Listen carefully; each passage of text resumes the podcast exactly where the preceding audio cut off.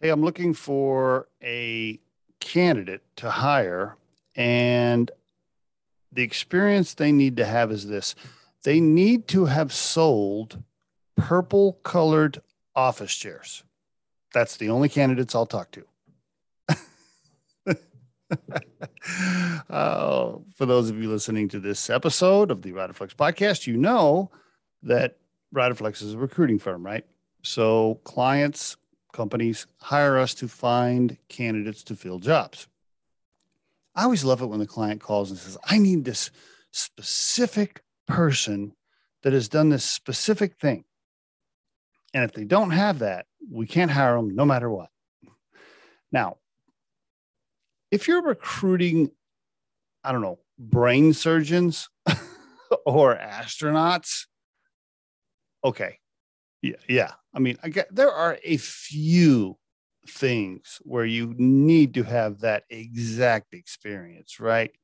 But really, for the most part, if you have the right soft skills, you can transition almost to any type of function or industry with the right person. It, I've seen it a million times.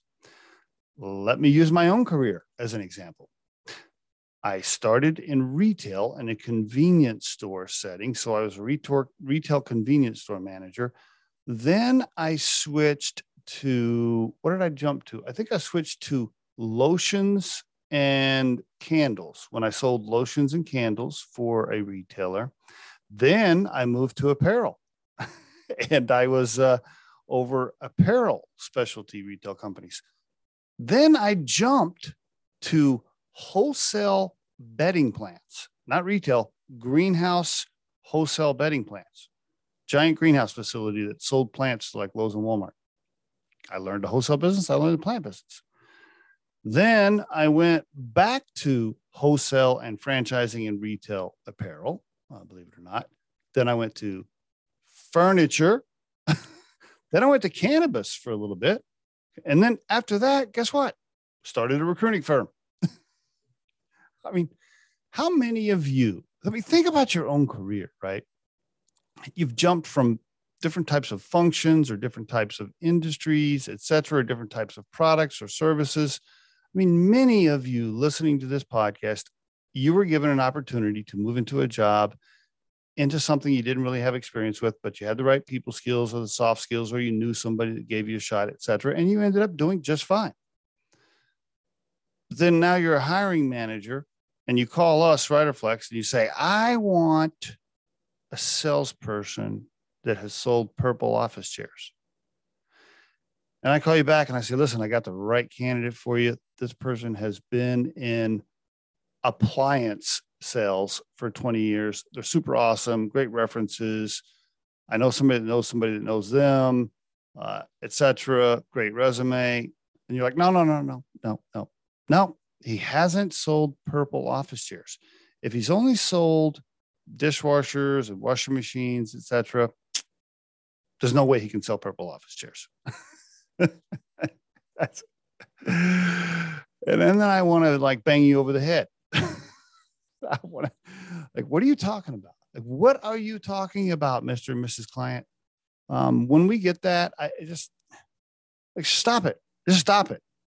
okay, stop it.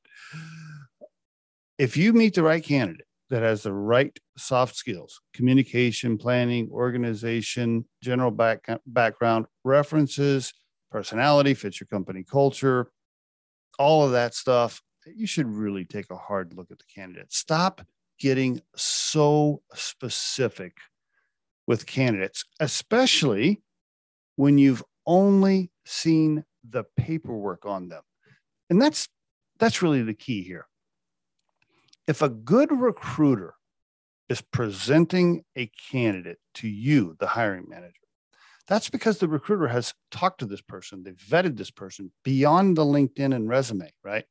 They know that they fit what you're looking for, not just from a skill set perspective, but from a culture and personality and all the rest of it. So don't just glance at the resume, look down, and go, I don't see purple office chairs on here. I can't talk to Johnny. Okay, stop doing that. Trust the recruiting resource you're using, whether it's internal or external, And if they say, hey, you should talk to this person, then you probably should. And remember your own career. Think back, especially you business owners. Those are the worst, right? Somebody was like a IT executive for 20 years and then they bought like a, I don't know, pet food store or something. and then, and they did really well. They transitioned into being an owner of a pet, pet food store. But then when they're hiring people, they're like, oh, I can only talk to people with pet food experience. and you're like, bro, you didn't have pet food experience before you bought the store. Like, what are you talking about? and there is your Riderflex tip of the day.